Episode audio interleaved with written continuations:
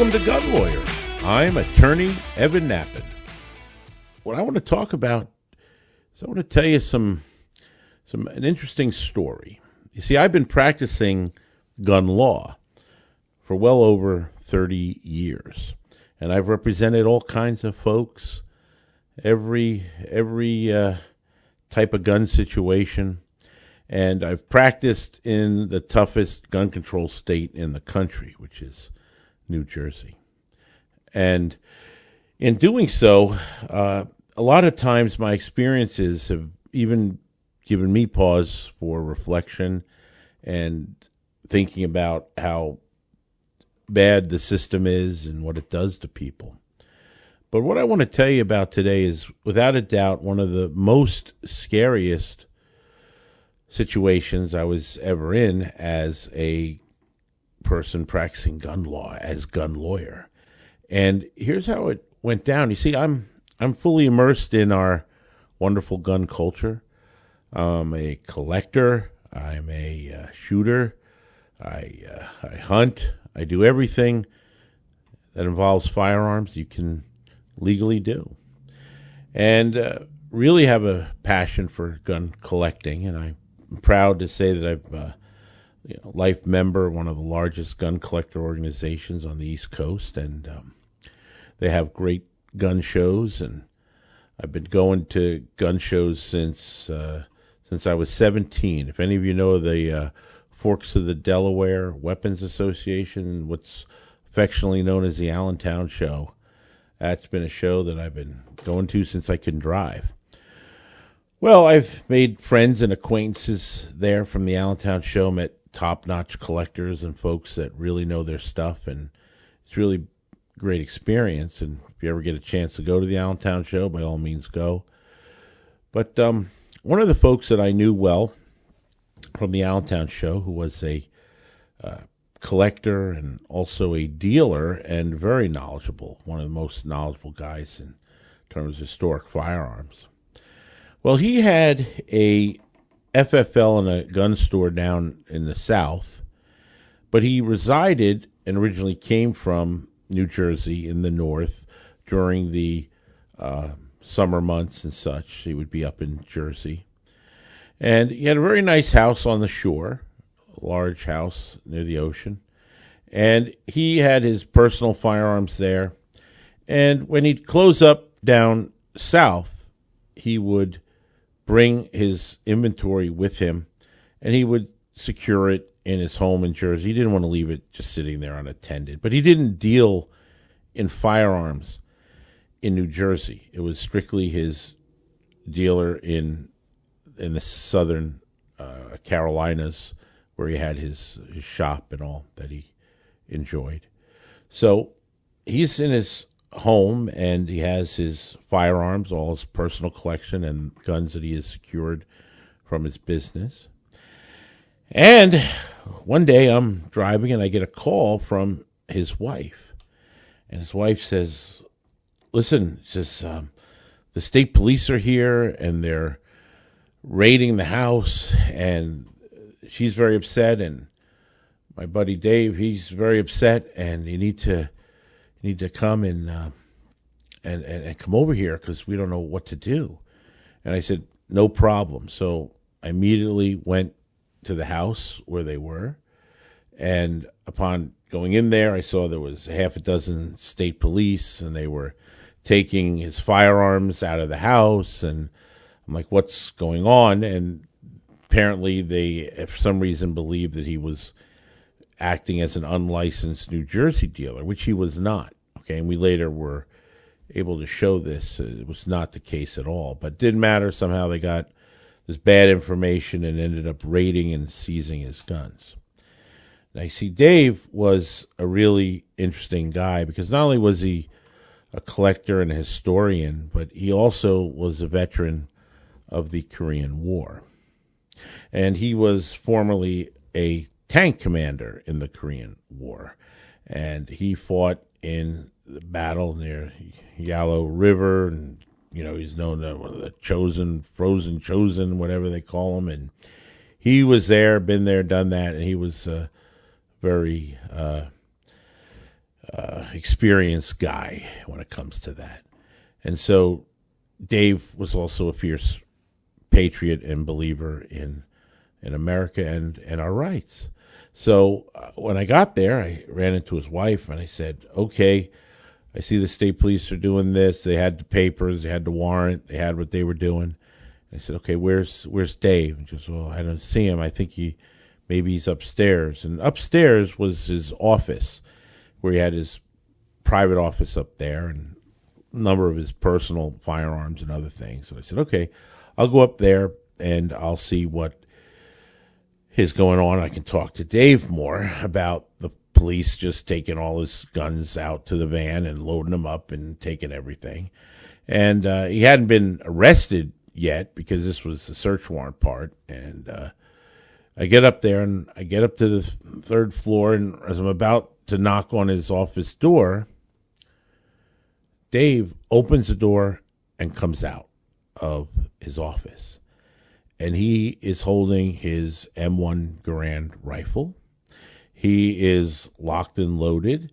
He's got his bandoliers with the eight round en bloc clips all loaded up everything's ready to go, and he is going down the stairs to fight for his rights. And I grabbed him. I said, Dave, what are you doing? He said, Evan, I can't take this. I can't stand this.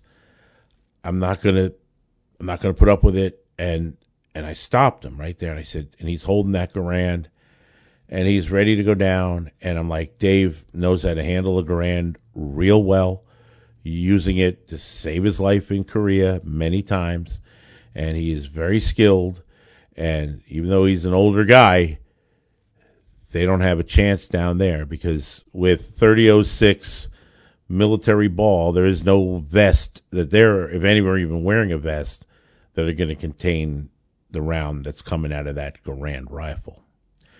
And I grab Dave and I say, Dave, no, no, listen, listen, don't do this please don't do this. I said, what's important here is not your guns, but you. And think about your wife and think about that if you do this, they're going to end up killing you too. Your wife could get injured. And I said, the bottom line is we can fight them in the system and we'll get your guns back. We'll get this resolved. Please, Dave, don't do this and he was dead set. I mean, he was ready to do it. No, this was no idle threat. This was that moment. And he's looking at me and I'm looking at him.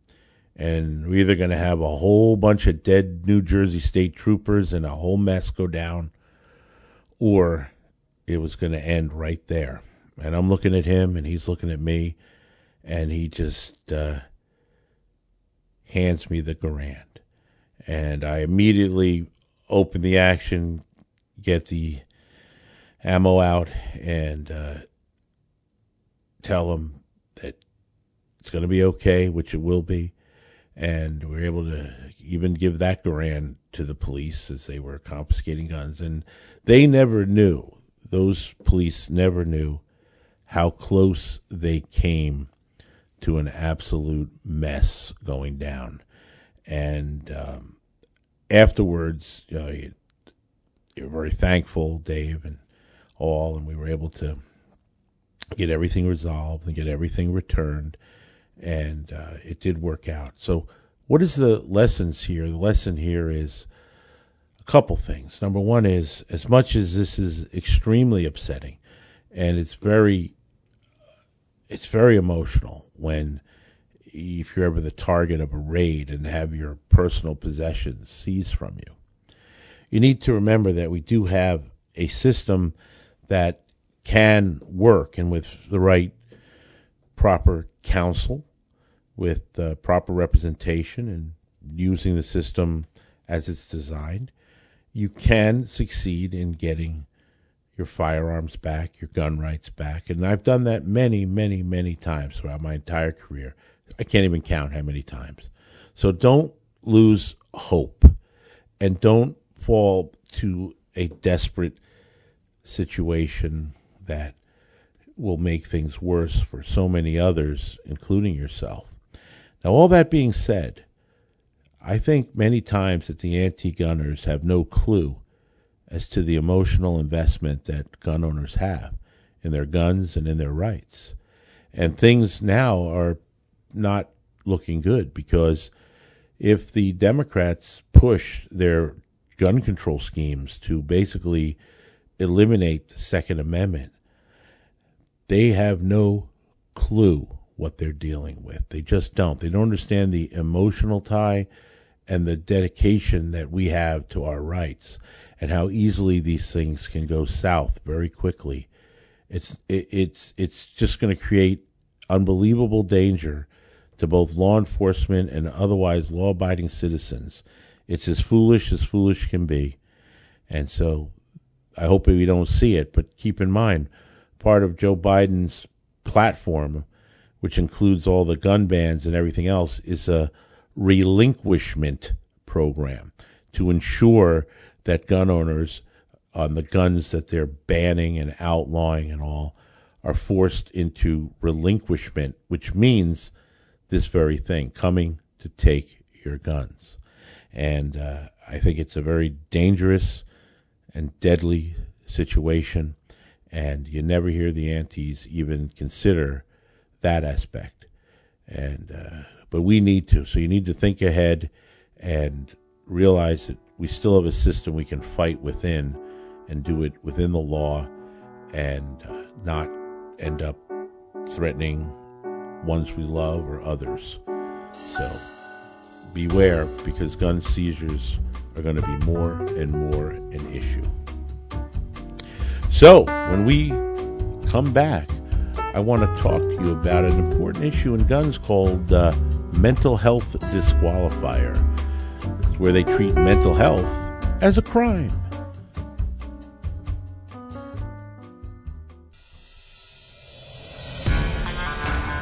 For over 30 years, attorney Evan Nappen has seen what rotten laws do to good people.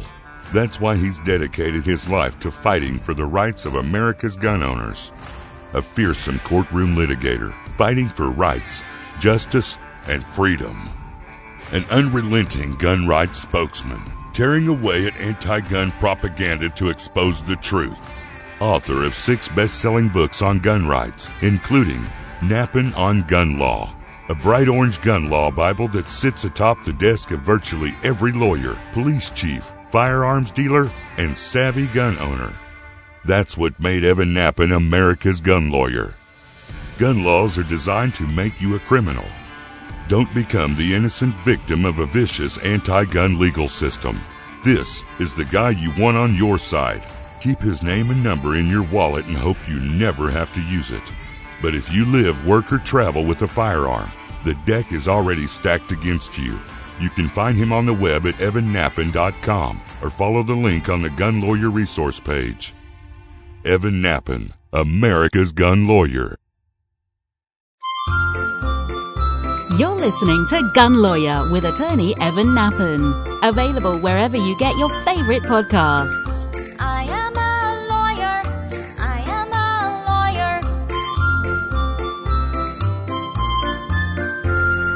lawyer. Hey, we're back here on Gun Lawyer, and I really appreciate having the opportunity to speak to you. And a matter of fact, if you get a chance, please tell your friends to listen to the Gun Lawyer podcast, and uh, we can get our message out to more and more folks so we can protect our rights and save our guns. So don't forget to subscribe and to rate our program as we try to make it grow. Because you know how we have to deal with big tech and they're not exactly our friends. So we want to stay in good graces there and keep the show going. So i appreciate all your help a high any kind of high review you can give us makes it get higher and improves our standing and gets more and more of the message out to protect our gun rights. So please please do that. Well i want to talk to you about mental health. And you see as I'm sure most of you know, possession of a firearm by a felon is prohibited under federal law, and states have state laws, and this is an issue, but everyone seems to know, you know, felon in possession, you got a problem, and you're barred. Well, what a lot of folks don't necessarily realize is how mental health can also make you the equivalent of a convicted felon. If you've ever been committed to an institution, and uh, even though you've been cured or recovered, doesn't matter. You now have a disqualifier that, under federal law, makes you the equivalent of a convicted felon, and you're barred and banned from gun possession, even though you may be completely fine and healthy and no longer have those mental health issues. And this mental health commitment bar, which is in the federal law, states like New Jersey particularly, they go even further. And it's it's really amazing and scary how much further New Jersey goes. And this is the kind of thing that we're going to see happening federally as the particularly the anti-gun Democrats push it. And they use states like New Jersey as the uh, petri dish, so to speak, to to test these things and then make them into federal laws. So in New Jersey, the the problem we have with the mental health commitment being a prohibitor is even a voluntary commitment. If you checked yourself in because you wanted to get help, that becomes a New Jersey statutory disqualifier. And what we've seen as well in New Jersey is there's no distinction, by the way, between juvenile mental health and between adult mental health commitments. So if your parents, when you were literally eight years old, because I've had this case, put you in a mental health facility for whatever reason, and lots of times we, I've seen it. You know, any many many people who were kids when the parents were just unable to assert their parental control properly because really it's often the parents that had the problem, not the kid.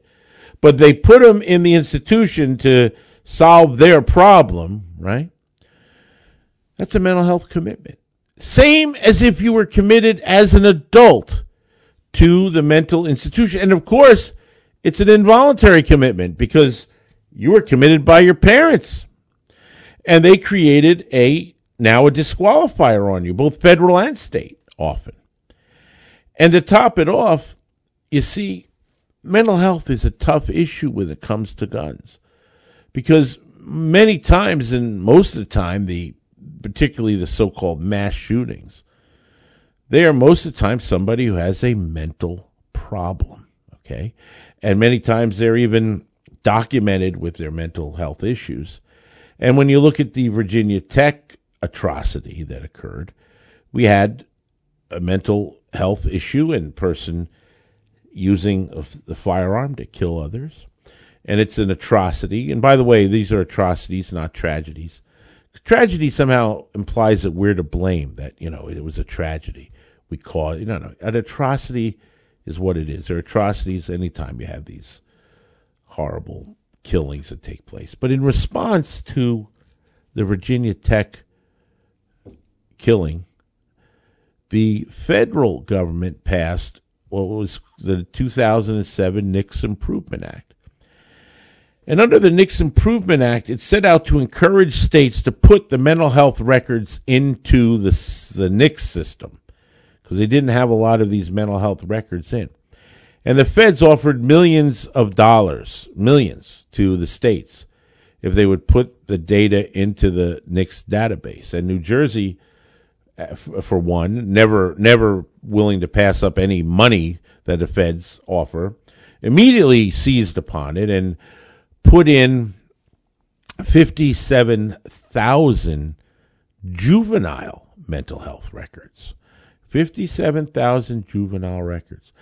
And in addition to the monies, there was a little rider, a little catch that uh, NRA at least uh, was able to get through, and that is that if you wanted the money, you had to put the data in, but also you had to establish a mental health expungement in your state so that you could at least expunge and get rid of your mental health record if you could meet the qualifications to get it expunged. So once you get a state expungement of your mental health records, then it's no longer a federal or state disqualifier.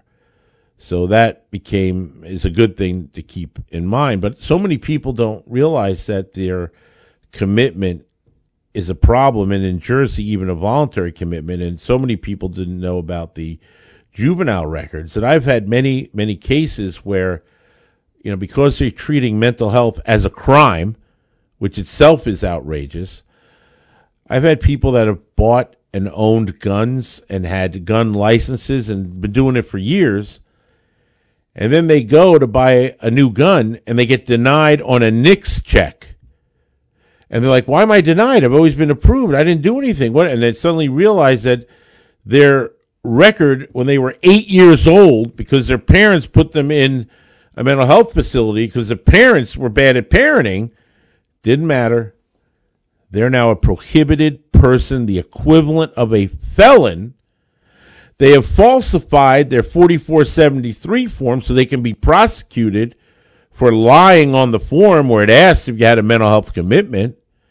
Then any guns they possess, well, they're the same as felon in possession, so they can have their home raided and their guns taken, and they can be charged with being a prohibited person in possession, and the whole thing snowballs into a hell for that person over mental health, my friends. Mental health. If you in New Jersey even see a psychiatrist or a doctor about any mental health condition, you are asked on the Jersey licensing form about that and you have to say what psychological any treatment, any evaluation, whatever it is, you've got to write. And then when you write that you've, you know, got depressed after your father died and you had to talk to a psychiatrist uh, and, and even put you on some meds for a while and then you were fine. Doesn't matter. Now you're going to have to get medical report or letter or proofs that you are not a danger simply because you saw a doctor, not even get a commitment. That's how extreme it is.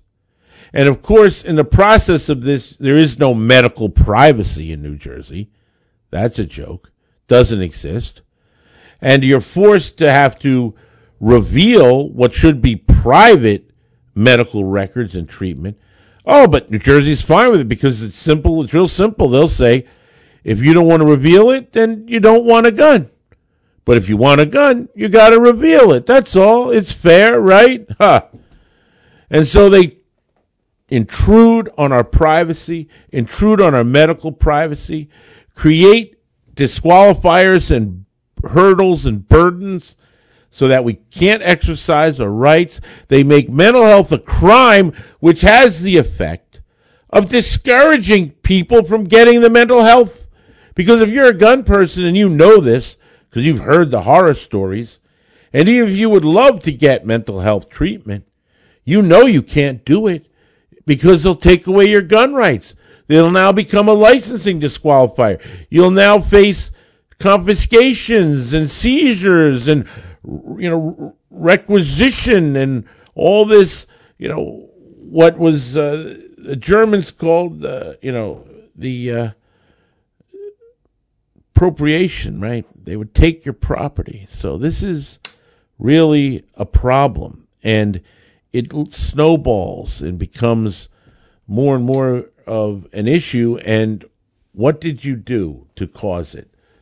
All you did was try to get help. And so the idea is it discourages it. And then now now let's just say you you've seen a doctor or you had some minor treatment or you had some voluntary commitment and it's everything's all good now. You're 100% fine. But you got to provide the proofs. And those proofs mean a doctor or psychiatrist has to write the report that you're recovered and okay. And you need that to even get the mental health expungement. You need that to overcome the gun disqualifier. And guess what? Doctors don't want to write that. You know why they don't want to write it? Because they're afraid of the liability that the medical establishment, of course, is anti-gun and pushes an anti-gun agenda, and they want to run it through, you know, your health insurance as well, and make you know, you know, you have a gun. Why does your doctor ask you if you have a gun? Why is that a health issue, right? But they do, and so this is all part of it. And you try to get that guy, that anti-gun guy, or maybe he's pro-gun, but still he doesn't want to put his name on the line saying you're okay for guns because on the off chance that you do something stupid, he's afraid he's going to be blamed. And then he's going to end up having to have his malpractice insurance and everything up. You know, just a bad situation. So good luck finding the doctor that's willing to say you're okay for guns. So this is a compounding problem. And it all initiates because you sought help. Think of what our system is doing here. Our system is creating a discouragement to seeking mental help. Yet at the same time, they'll have public service ads. You know, if you feel depressed, seek help. You know, you see it all the time. Get help. Don't be afraid. Don't, it's not a stigma. Blah, blah, all the good stuff to get help and get, which is all fine. You should be helped. If you need help, you should get the help. I agree. But the consequences of it are now costing you your constitutional rights, your property, subjecting you to criminal sanction. It is a disgusting sin what the government has done regarding that interplay between mental health and guns. And it is creating the opposite effect. And it needs to be addressed and it needs to be changed so that mental health is not treated like a crime, that it doesn't have these consequences that end up causing people not to get the help they may need and then having this entire world of s- smelly stuff come down on their head because that's what happens folks. And i've seen it over and over again. And it's really a problem and it is a problem that's getting worse and the anti gun folks want to make this even more and now they've piled on red flag you know extreme risk protection orders into the mix that are readily getting abused. They put in duty to warn where if you even have any issue with a firearm with a doctor they have to tell the police about it that you have it. They're forced to betray your medical privacy I mean, the list goes on and on, creating the opposite effect and endangering our rights and the folks that need to get the help. It's an absurdity. But keep it in mind, and if you know anybody that has uh, a problem that they have a commitment, at least the one thing is it's a possibility to get their rights restored. And that's the thing to do to take advantage of a mental health expungement if it's offered by your state. Not all states even offer it, by the way. So, for example, in contrast, even though New Jersey is so outrageous about it, they do have the ability to get an expungement. But compared to other states, for example, like New Hampshire, New Hampshire does not have a mental health expungement. So if you had a mental health commitment in New Hampshire, you're done. You're a prohibited person with no way to even get your rights restored, even though you are now fine. And I've had clients that 30 years ago had an issue, and it was a temporary mental health issue then. But because they had the commitment, they can't get an expungement. They're burned out of their gun rights with no way to get their rights back. For what? Because they had a medical issue? Like I said, they turned them into criminals. So beware of this. And if you're able to get the relief, take advantage and get that relief, get your rights restored. And uh, just beware of the consequences that can flow from a mental health record. Well, my friends, I appreciate you uh, listening. Keep a fellow gun owner from becoming a law abiding criminal. Please tell them to listen to the Gun Lawyer podcast and visit our website at gun.lawyer. Till next time, this is Evan Nappen reminding you that gun laws don't protect honest citizens from criminals. They protect criminals from honest citizens. Gun Lawyer is a Counterthink media production. The music used in this broadcast was managed by Cosmo Music, New York, New York. Reach us by emailing evan at gun.lawyer. The information and opinions in this broadcast do not constitute legal advice. Consult a licensed attorney in your state.